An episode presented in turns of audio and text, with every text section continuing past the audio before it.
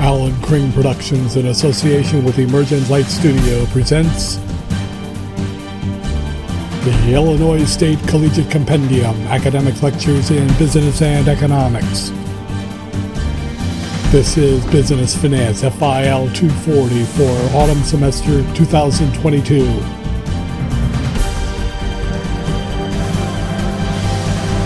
Today, free cash flow analysis. Now, the homework is optional and for chapter 12. If you do it, you, it will score, it will count toward your grade. If you don't do it, you won't, it won't count. But uh, the, all that you will be held accountable for is the, um, um, what was I thinking? What I say in class.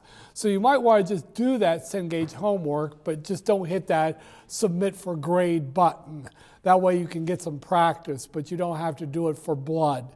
You're on a roll as far as your Cengage homeworks go, and I don't want to see you damage that if you don't want to. So if do the homework, the chapter 12 Cengage MindTap homework, but don't hit the grade it, uh, grade it now button. Just do the, each of them and get it scored so that you can get some practice because it will be on the final exam. We will have a a relatively brief quiz on Wednesday, nothing tragic or difficult. And then we'll move on. Uh, next week is Thanksgiving week, is that right? Okay. Okay, fine, whatever. Uh, but then after that, we'll come back for two more day uh, for our, several more lectures, and we'll have one last quiz before the end of the semester, a robust quiz to try to get you prepped up a little bit for the final exam. But other than that, Mm. Now, I've got a mess here. Uh, let's have a look at the numbers really quickly here. If I recall right, it wasn't any kind of a spectacular day. Yeah, as you can see, this is one of those not a big whoop de doo day. Notice, interestingly enough, that the Dow is up the most at a little more than a third of a percent, the S&P 500, large, uh, large companies but not as big as the Dow, are up some, a little less than a, half, a quarter of a percent. And then the NASDAQ is barely broken even. We had a kind of a bearish morning, but the last of it is a little bit bullish. Now, I had a request for, um, uh, let me see,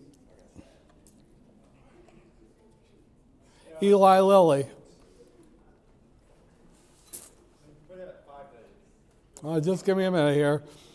Eli Lilly is 0.36. It is a very safe company, but notice that PE ratio overpriced, overvalued. So it's a safe company because Eli Lilly makes medicines, pharmaceuticals, the kind that keep people from dying kinds of pharmaceuticals like insulin and things like that. So, yeah, it's relatively safe. You're not going to get a whole lot of people, no, I'm not going to buy that, drug, uh, that medicine because I'd like to die. No, this is one of those basics kinds of things. But that PE ratio is very high, so I would expect that the price is going to shed some ground here. And someone said, look at the five day. Yeah, it took a, uh, an ass bath. It took a dive right there. But then notice that it has come back up partially. That's one of those, I don't know. This could be the beginning of what's called a head and shoulders, where you have the head here, you have a shoulder, and then you have this head, a fairly small head, and then it could drop back down. Is that what's going to happen? I'd want to look, let's see, out here a year. Rising tops, rising bottoms. This has got good, it's got momentum upward. You see the rising tops? A lot of these technical analysts will actually print these out and draw with a ruler the rises. And so th- there is no long term, at least an ELF, a technical analyst who looks at stock charts, would say this is, a, this is just going to keep going up. Notice that, that what looked like a big steep dive there in the five day chart, in a longer view, that's not really that much, not noticeable at all. So there you are. Uh, just one of those that keep, uh, keep in the back of your mind, this is one that would be good for a portfolio, but I would wait for this PE ratio to come back down to earth in the next few weeks.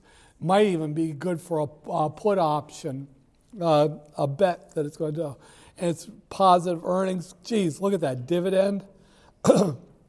Expensive AF that stock is, though. So, you know, if you got a few hundred dollars to kick around, this might be one thing you could do. But as far as other things go, if you were wanting to look at some other companies that are in the news right now, Tesla is beginning to show signs of where it's down, and there are speculators. It was way down early. It took a real big drop, and it's been fighting its way back up, but it's not finding its ground again. There are some analysts who say that Musk is finally beginning to show the inner colors that many investors just don't understand that these are the kind of people who can make flashy things in the short run, but they're not that impressive in the long run. If you look over the one year, look at that. That is not a sign of a good company. Look at that. Declining tops, declining bottoms. That's, that's not a good investment at all. And with a beta that stupidly high and a PE ratio that stupidly high, this is definitely something you don't want to put in your portfolio. As a matter of fact, I am strongly considering taking some puts, taking out puts on it. Bets that it's going to drop in the next couple of weeks pretty hard. So, as you can see, just because something is flashy and in the news, that doesn't really mean that it's there for the long haul. And sometimes you have to watch these kinds of people to see where they are when they make their marginal, their last decisions, their big decisions. In this case, not too much to uh, be interested in. On the other hand, Virgin Galactic.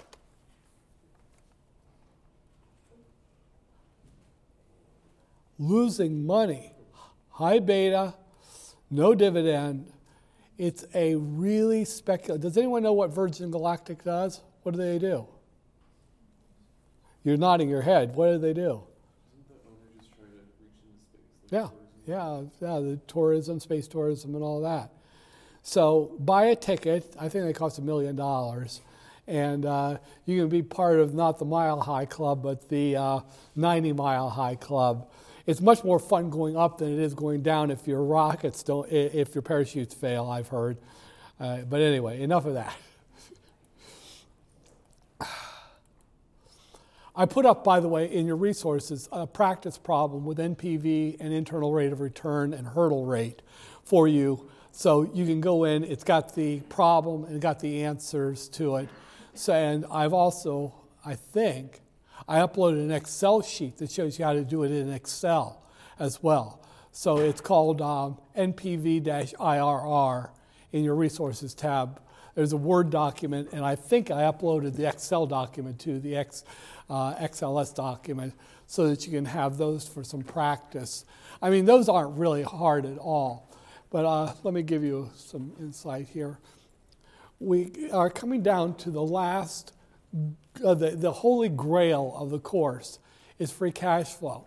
What distinguishes us from accounting, where why we are the ones that eventually com- companies come to us, the finance people, and they say, we make a profit, but we're not well. Something's wrong here. I was told this, as a matter of fact, I had a panel discussion where f- alumni of our finance department had a, had a um, conference where we took, um, uh, took a bunch of finance students up to a nice um, uh, dinner in uh, Chicagoland, and we had some alumni come, and they told these students, you know, here's how it works out there in the real world, and all that. And um, they answered a lot of questions. It was a great. It, those things always are really great. But this one uh, alumnus and alumna, she had graduated like 10 years before, and she was working for Caterpillar. And she said Caterpillar was in a situation where she and others saw that the company was profitable, and yet there was something really wrong. it was almost like this low level fever that we, they were always scrambling for cash. They were all, a large company like that, scrambling for payroll, for God's sake, but we're profitable. What's wrong here? And that's when she and several others from uh, universities like ISU and uh, U of I said, You're not looking at the right thing. You're not looking at free cash flow. You're looking at profit. Profit doesn't tell us anything. It's how much money, actual physical money, is coming in. And if it's negative, we're having to go somewhere to get that money because it's not like, oh, well, we got a negative free cash flow. With a negative profit, oh, well, wow, we'll do better next year. That's not how it works with free cash flow. If you've got a negative $1 billion, oh, that has to come from somewhere because that money has to pay bills. And so, this free cash flow, a lot of companies, many companies, are now coming around to talking about free cash flow. We still say profit, and those guys on TV and women are always talking about, well, it's profitable this quarter, earnings were up. Who cares? The real investors, the real analysts inside and outside the company are looking at cash. Cash is king. Both short run, what's called the cash conversion cycle, and the long run, which is called free cash flow. And I'm going to talk about it. But actually, it's not as boring as you might think.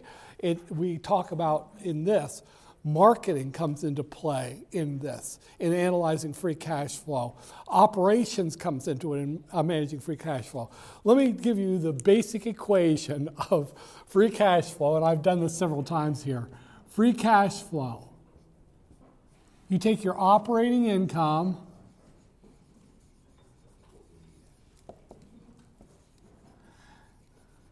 which some call EBIT earnings before interest and taxes is the same thing. Operating, mar- uh, operating profit, EBIT, earnings before interest and taxes, operating income, they all are the same thing. And then you just take away the taxes on that. And then you add back, you, well, you add back depreciation and amortization expense. This is the full blown version. I've given you summaries of this along the way. This is full blown. And then you subtract out your capital expenditures and then you subtract your change in net operating working capital, NOWC. That, and it's an Excel spreadsheet kind of thing. It's you put this into Excel and then you just identify each of the numbers. To do this, you will need the income statement, the balance sheet, and the statement of cash flows. The income statement for the operating income Taxes, I'll talk about that in a little bit here. And then you have to add back the depreciation and amortization. You'll find that on the statement of cash flows. It's right there near the top. And then you subtract capital expenditures. That is down. That's the line that as summarizes the um, investing activities. And then this one, the change in net operating working capital, you pull that from the balance sheet. Net operating working capital, and get these all down in one compact place in your notes so that it's all there so that you can get it onto your, uh, your uh, help cards for the final and you can reference it for homework problems. Net operating working capital is current assets minus current liabilities.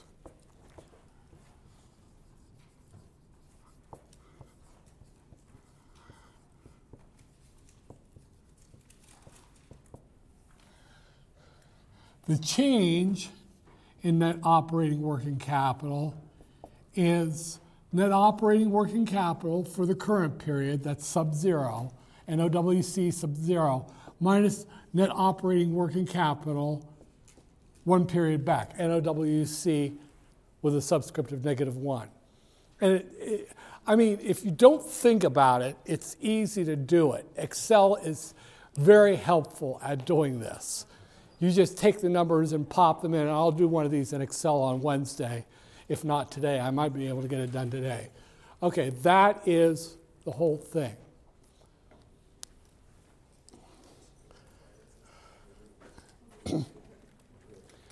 and we need this because when we do NPV IRR analysis, we need free cash flow. We don't need profit. We need to get the free cash flows from the project, project them out, the number of years required that it's going to survive. Now, a word about over here, I'm going to put it as a side note. You got to have a year or quarter or month, however you want to do it. You're going to have your free cash flow. These are going to be projections. And you'll have year zero. That's when the big investment happens. And then you'll have your year one, two, three, four. Say it's a five year project. And you'll have a terminal cash flow. Now, I said that terminal cash flow. In this one, make sure you add salvage value. Now, a word about salvage value. I did it simply last week. I'll do it a little bit more realistically this week. With your salvage value, you could end up owing taxes if it's a positive number. Or it could be a, uh, so in other words, taxes would be a min, uh, uh, minus on it. But it could also be a positive. Let me show you. Salvage, net salvage value. Net salvage value is going to be the salvage value minus the tax rate. Well, let, let me, I'm getting crammed up here because of these tables. Let me get over here a little bit. Okay, net salvage value.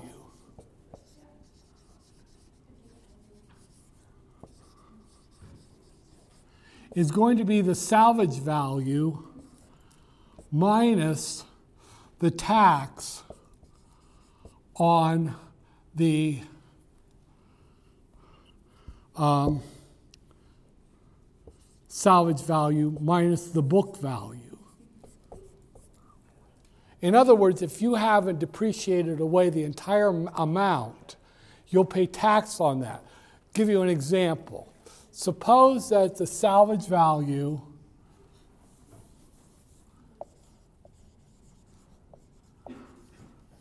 the gross salvage value you're going to be able to sell it for $8,000.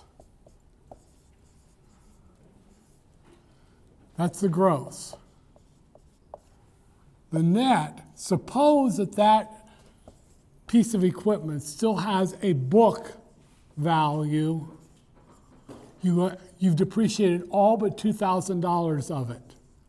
So there's still some left there. So, in other words, 8,000 minus, let's say our tax rate 21%. 8,000 minus 0.21 times 8,000 less 2,000. You have to take that into account. Now, I am not going to ask you to do this on a test. Just use the gross. It's not worth the aggravation. But if you're going to do the homework, they may actually hit you with that little thing. Okay, now, let's reel all this back for a few minutes and let's talk about free cash flow. Let me reel this back and talk about free cash flow. You got, we're going to do this for a project. The first thing is sandboxing, and I've talked about this before. You look at that project in isolation from everything else in the company. You pretend that this is a company of its own. You sandbox it. We'll talk about synergies later, externalities, as sometimes they call them. So, in other words, it all has to do with incremental.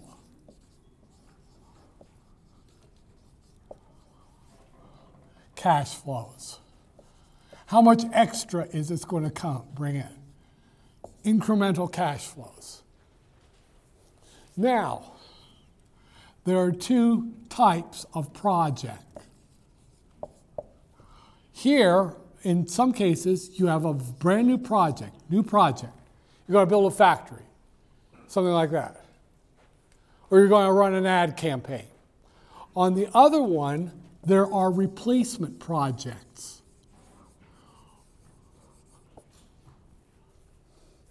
Now, these are a little bit odd because you might want to talk about them as negatives. So, for example, I've got a fleet of vehicles. They're diesel, they run on diesel, and the fuel cost per year is, let's say, $200,000. I can go to an all electric fleet for, let's say, and it will run the cost per year will run $80,000. So, in other words, both of them are creating cost, but you're looking at the cost savings from the one versus the other. So, in other words, I'm looking at a savings of $120,000 per year. And then I have to decide how long this fleet will be in business. Then I say, how much does this new fleet cost? and how much will I get from selling the old fleet. So your initial cash, uh, cash flow will be the cost of the new fleet minus the, what you'll get from selling the old fleet off, if you get anything at all from it. And then the positive free cash flows will be the savings that you get from the new fleet. And then at the end, you have to say, how long are we going to keep these new vehicles? And you say, okay, they'll last five years, okay? In five years, we'll dump them. However, we also have to consider salvage value. There will be a positive salvage value selling them, but there will also be a negative salvage value because if you simply have to dispose of them, those are electric and they are going to cost a fortune to take to a hazardous waste site, guarantee you. So everything is on the board. It gets a little more complicated here with the replacement project. Ideally, they, you'll come out with a positive NPV, uh, but you might not. So, you know, there, there's that. So at the beginning, how much are you going to get for the old one when you sell it? And then for the new uh, minus salvage value, uh, uh, rather, how much are you going to get from the old one selling it? Or do you have to dispose of it? And then that'll be a negative, minus what you have to pay for the new one. So that'll be your initial. And then the other ones will be all of the positive savings from the new, from the replacement. And then at the end, sell or and or dispose of the replacement at the end of the project's life. So that's a replacement project. They're actually all, not that unusual at all. Matter of fact, um, uh, a couple of companies I've uh, I know the IT people there, they have to do this when they talk about replacing their printers and replacing their computers. This is a replacement project. okay, first things first is okay, how much is it going to cost to dispose of the old computers, or are we going to just be able to sell them to someone? And then how much are the new computers going to cost? How much will the new computers save us? That gets to be a problem with computers because part of why you're buying the new computers isn't a direct savings, it is an increased productivity. And so you have to have metrics on how much value you're getting out of the greater speed and power of the new computers over the old ones. It can be a pain in the butt to do those, but we do it. And sometimes it's educated guesses. Uh, truth be told. But anyway, getting past that. Okay, now, remember the sandboxing, this incremental.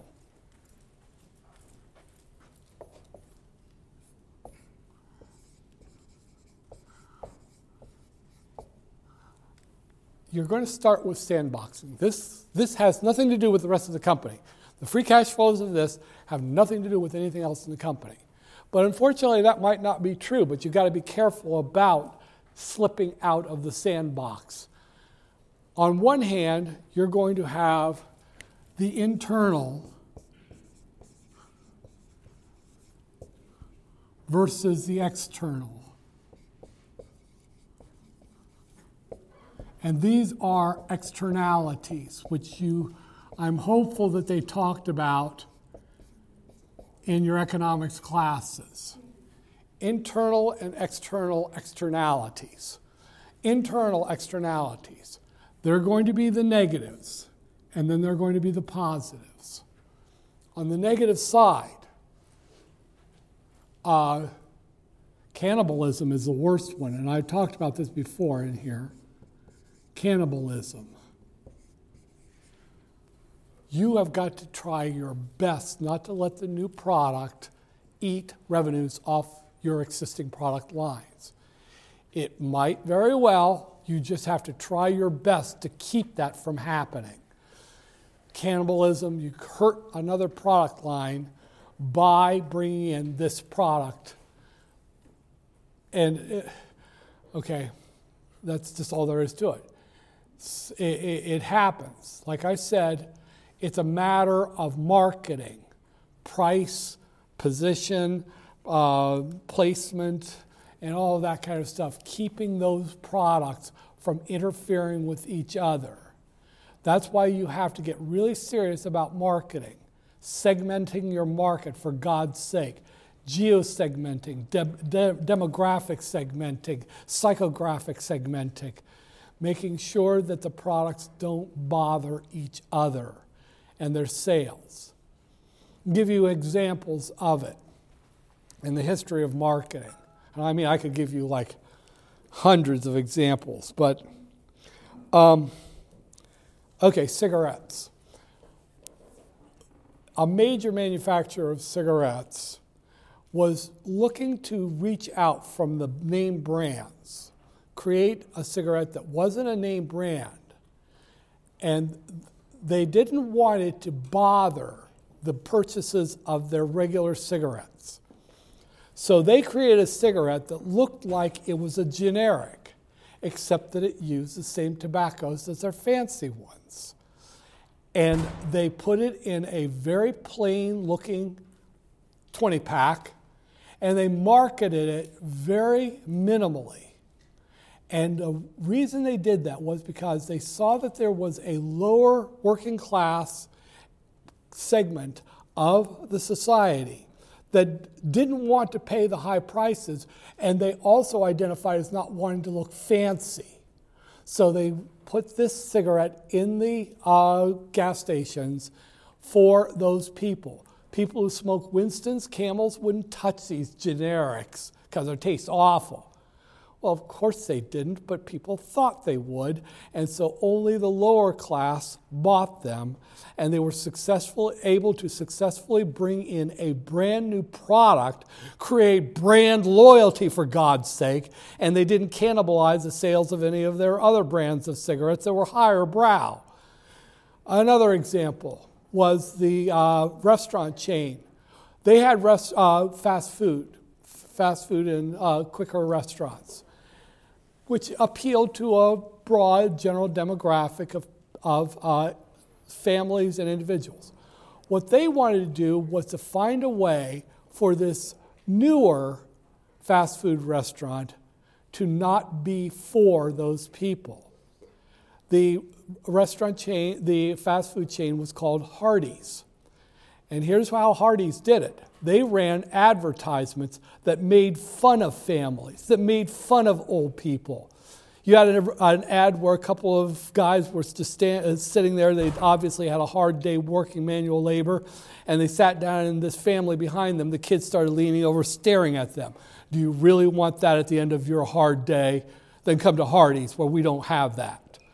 They had an ad with a very tough looking working class woman, simple background. I go to a restaurant to have some real meat, and I just want to pay for that and not be bothered by anyone who isn't like me. Carving those people away. They may had a, uh, one where they had these old guys sitting at a table talking and laughing. Do you really want to be at a restaurant with a bunch of old farts like that?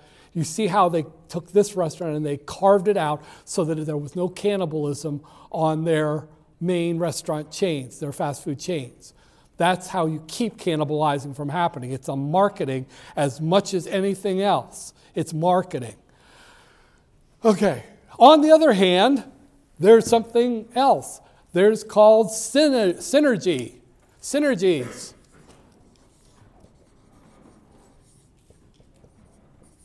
Where products help each other. They assist each other's sales. Buy this and buy that because they go together. That's uh, something that you can do. What you essentially, in a lot of cases, with a new com- with a new project, you will try in one way or another, not always, but you'll try to latch it on to the brand loyalty of something you already have. The reputation of this brand will spill over into this one. This is where you're trying, uh, the opposite of what you were doing in the other one. In this one, you are actually trying to lash branding loyalty on to an existing line and increase the sales. In some cases, you create a product that cannot be used unless you have the other product. Okay? So, for example, Apple Watches. Uh, do any of you have an Apple Watch but not an Apple phone? No. Synergy is a perfect synergy. That's, uh, and uh, so you see this every day in our business lives. You are going to be business professionals. Uh, it, this is what we do. We have to find all these things that we can do to play the markets to the way that we want them to go. This is all part of consumer choice architecture. So, anyway, external. Go, go over here to this external. This one is tough because the book goes into it in a way. Suppose that you make a product that's great, but it creates pollution that makes people sick. You're going to make good money off it.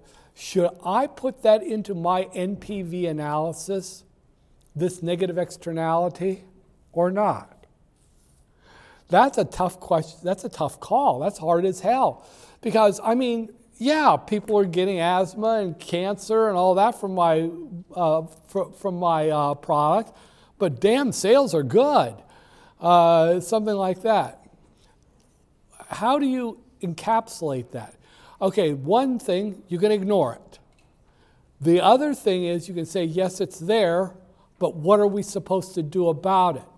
We will improve our technology as we can to make it safer but that doesn't mean that we say no to the project right off the bat. Uh, then there is another one. You can consider what's called a liability tail. We're going to get caught someday. We're going to get sued uh, back to the Stone Age someday. A billion dollars, $10 billion. But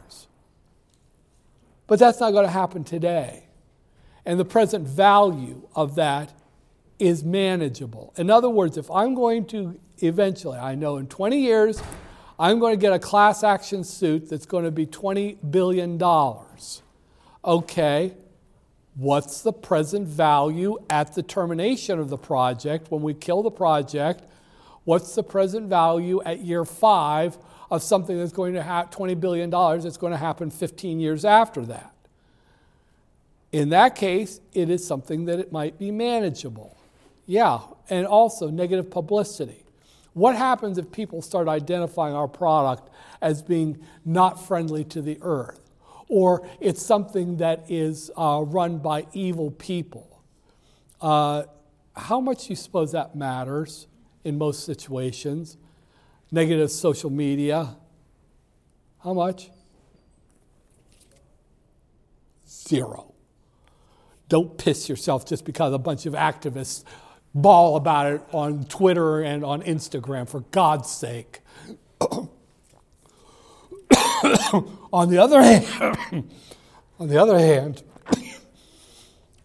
that's excuse me. I think someone's trying to kill me for saying that.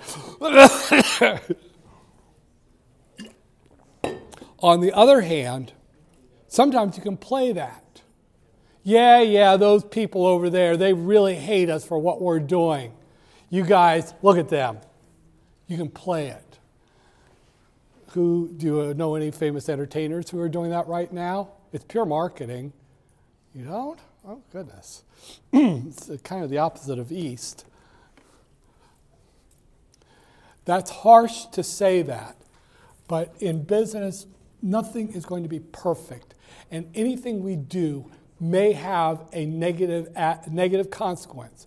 And that negative consequence, you have to face it. Is it bad? Is it immoral in some way that bothers me at the base of my soul? Okay, then say no to the project and go find something else to do with your life. But if it's something that's bad, that is manageable, and you have an objective, we're going to deal with it. But first, we have to get started for God's sake. Then, it's something that we just put into the free cash flow statement and look at it from that angle. I'm going to do this and I've, I've done this before and I want to do it now again. This free cash flow thing. And the, prob- the big problem, and it's kind of politely, the book kind of dances around this projection. How do you, excuse me, how do you project free cash flows? We do it by what are called pro forma income statements and balance sheets. Now, I don't know if you have been shown these yet. Do they show you this in accounting at all, pro formas?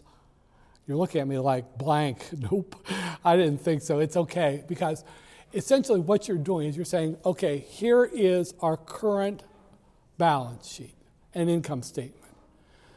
And then we need to construct that going forward from now for the life of the project. Uh, and that becomes kind of a problematic sort of thing because in there, how, how, how do you project? The one thing is, and here's the, this is more back to the narrative part. The first thing, uh, one of the things I heard more than a few times in one way or another when I started a consulting contract. I'd go to meet the people who were going to do some company, some project. I'll give you an example. This was back in the 1990s. There was a company, it was a startup, and they had a technology for making a battery that was high energy density. In other words, it held a lot of power. And it was uh, malleable. You could wrap it, you could shape it. They, uh, you could, uh, the uh, big dog of the company brought in this big, huge sheet of this stuff. And he cut it a couple of times, and then he wrapped a piece around his finger and attached two uh, wires to it, and it lit a light bulb. I just can you imagine a battery that could actually be shaped around a car or a motorcycle or something like that, or uh, uh, it was kind of an amazing thing. And he said this will sell like hotcakes right off the bat as soon as we come out the door with it. Of course, that's not true. It's not even if it's a great project, product. It's going to take a while for the market to embrace this, for the sales to begin to find their own. And of course, once you've got this thing underway, some son of a bitch is going to find a way to knock it off. Well, we'll sue them. Okay, what if this is some manufacturer in China, in Guangdong province, who gets a hold of your design specs and starts producing them? You're going to go over there and sue him in a Chinese court?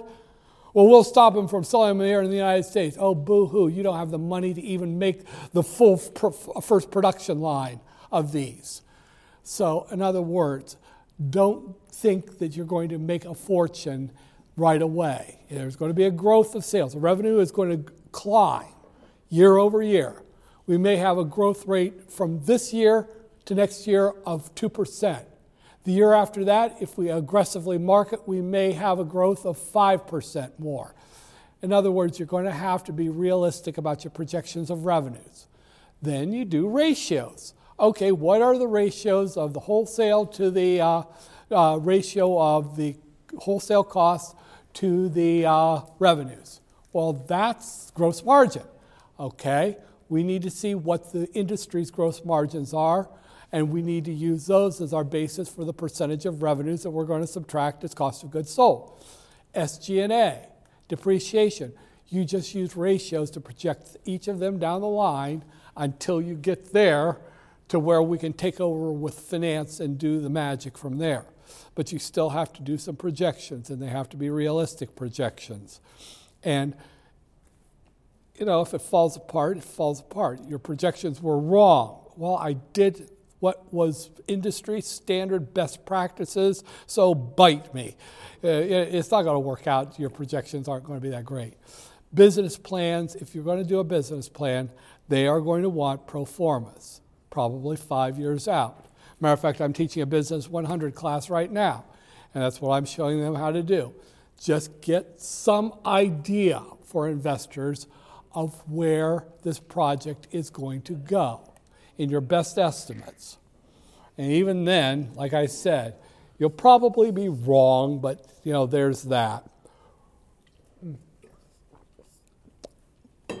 But let's let's look at let's do this. And revenues are another thing too. In your statistics class, did they show you about what are called time series? Uh, uh, time series is how most companies project revenues. They do it by a time series model. And interestingly enough, Excel has a time series model that you can use in there. It wasn't on the computers here. It used to be, and then someone had the genius, well, they don't need that stuff. And so I had IT guys come over here just last week, and they put back in what's called the analysis pack and that has some hella nice things in it. And I am hopeful I'll have a little time on Wednesday to show you how you can do some decent projections. In other words, best practices, what we do. So if someone assails you and says, well, your projections were off, I use the freaking best way that's done using the uh, time series analysis. So, you know, just do things the way it's being done at the forefront of the industry, and then you got your butt covered, even if it's not good. Okay, so let me show you here. We're going to do, um, oh, uh, oh, well, let me do this. Uh, I'm going to go to SEC filings, company filing search. And we're going to do filings. I'm going to get the Excel spreadsheets for a company. And don't say Tesla. Do you have one?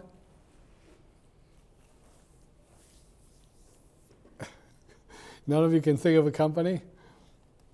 Let's do this. Um, uh, oh, well, I might as well. Let's Netflix and chill. You, I, you saw what I did there, right? Yeah. Okay, so Let's pull up the 10K. Well, that's getting a little bit old now, but what the hell? And I'm going to get the interactive data, and I'm going to download the Excel spreadsheets. And I know I've done this before, but this is for blood now. This is where it's supposed to be. I've snuck it in several places. And I'm also going to show you some Excel uh, stupid pet tricks too. Now remember I said I need the income statement and I'll need the balance. Really? Oh, statement of cash flows. Where the hell is the balance sheet? Oh, there it is. So here's what I'm going to do.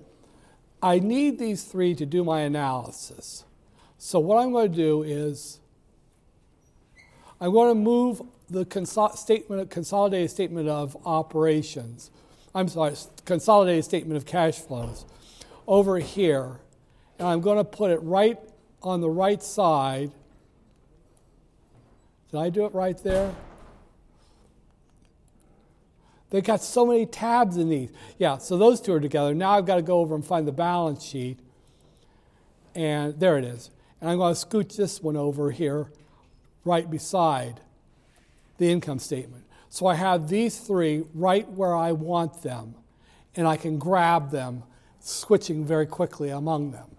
Now, the la- next thing I'm going to do, and this is a strongly recommended thing for you to do, between the uh, income statement and the balance sheet, I'm going to insert a worksheet where I'll do my calculations so that I'm not putting it in a sheet that has numbers in it where I would be messing it up with this new thing. And I'll even give this a name. I'll call this free cash flow.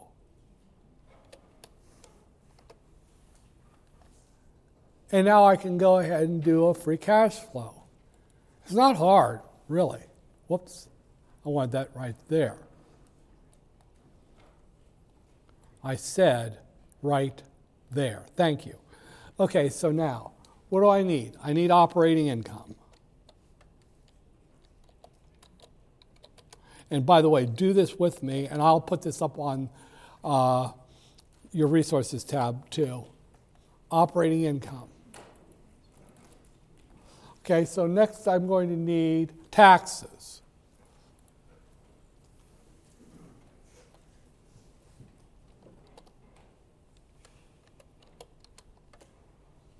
Oh, will you stop it? Really?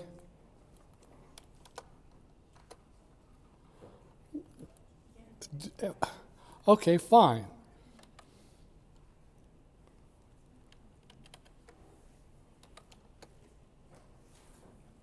Okay, let's try that one more time. It just irritates the heck out of me.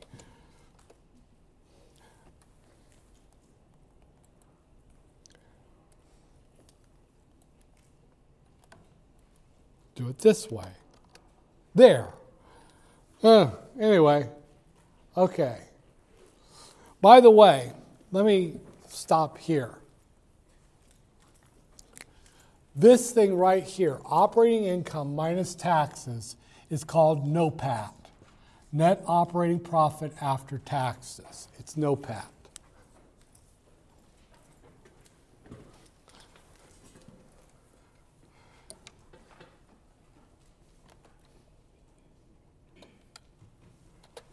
So I'll get that one. So now I want plus depreciation and amortization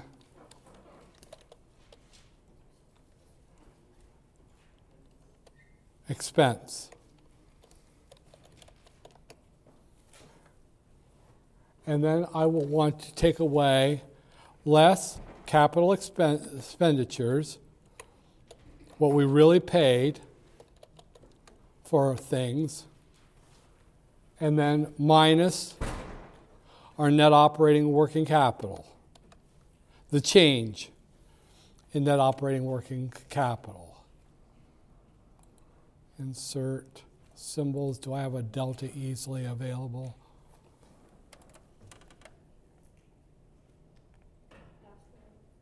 Where's my, delta? oh, there it is.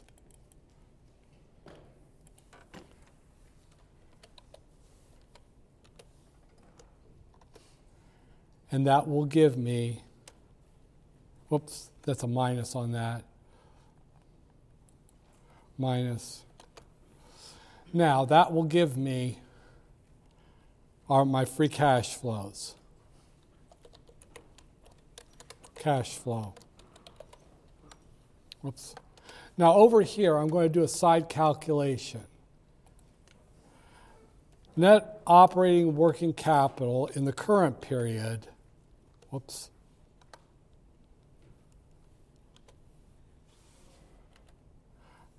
Net operating working capital in the previous period. And I'll put the little subscripts on those. just to make it look pretty.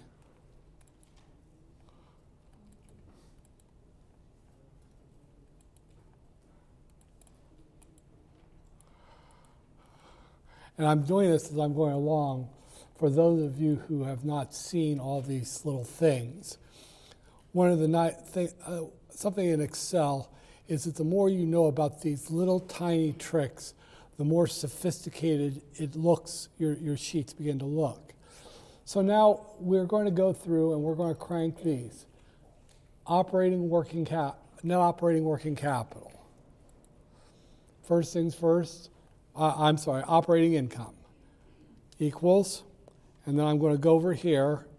That would be operating income. I said operate there.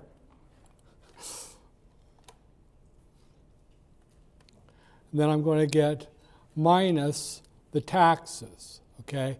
So the taxes, I'm going to just do equals that times 21%.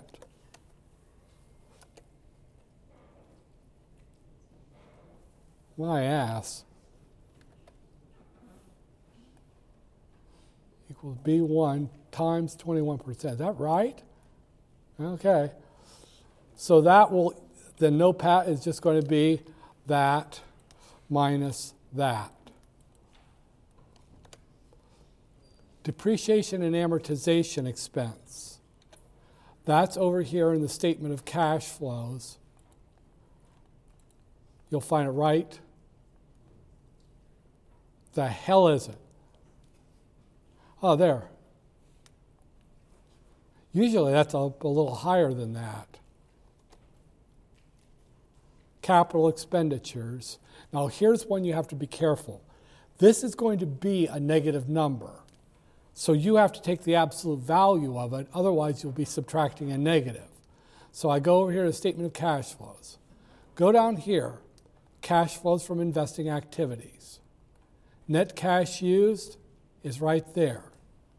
But see how that's a negative? What I'm going to do is I'm going to use absolute value, ABS open parentheses, and then I'm going to hit where the hell, there it is.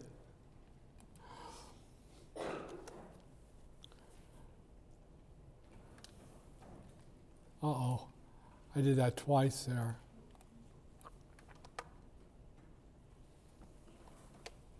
There we go. Just be a little cautious of that. I mean, you could just leave it a negative and add it but trying to keep things look. Now, change in net operating working capital. The net operating working capital in the current period is equal to the current period's current assets, total current assets, minus current liabilities.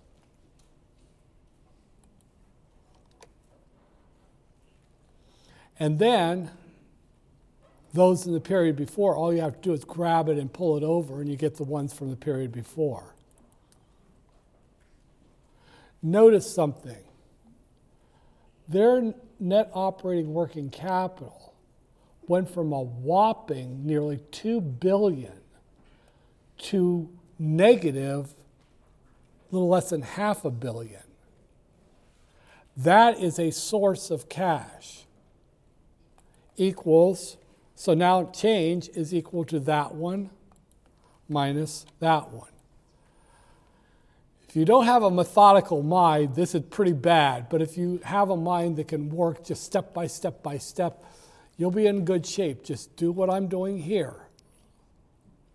Okay, so hello, kitty. Wow, okay.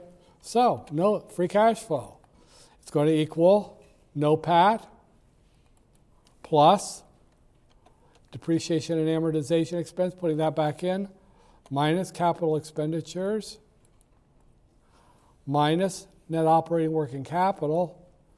This should be a positive number. Whoa, hello. There's a free cash flow $6.1 billion. They're in good shape. They are in very good shape as opposed to a lot of companies that I've been doing in other classes. The, I had a, a delegation from a West African country, the Democratic Republic of the Congo. They wanted to see this, how we did this. And so I pulled up another company. I won't tell you which one it was, but I mean, the thing was like bleeding all over the floor. And one guy eh, in French, he says, Is this supposed to be what it looks like? No, I don't think so. Let's try to avoid that. But Netflix here is in really good shape. Now, one thing that, here's a lazy man projections. A lazy person would say, well, let's just apply a growth rate to this damn thing and just project the free cash flow at that growth rate. Okay? Now, that's not a good idea to do it that way, but I mean, if you're desperate and it's 2 o'clock in the morning and you've got to have a presentation at 7 a.m. the next morning, well, that, that morning, one thing you could do is say growth rate of free cash flow. And let's say that they are projecting that the free cash flow will grow at 2.5%. Well, if you were hard up, you could say, okay, equals that, whoops, sorry, equals that times 1 plus that and put an absolute so that you can drag this forward. And then say, okay.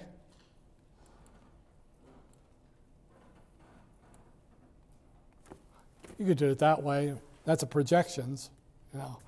I mean, like I said, in a pig's eye, but I've, I, I've honestly done it that way myself when I was desperate for some numbers. But then you just take the NPV. If you got if you're doing this for a pro forma, then you're going to spend money at the beginning. Just find the NPV of this mess of numbers. There you go. That's how we do it in a nutshell. And I'll do another one, but what I'll do right now is I'll save as, uh, I'll put it in the downloads, Netflix and chill. And then I'll put it up into VeggieNet, and you're all done. That's all I have for you today. I thank you.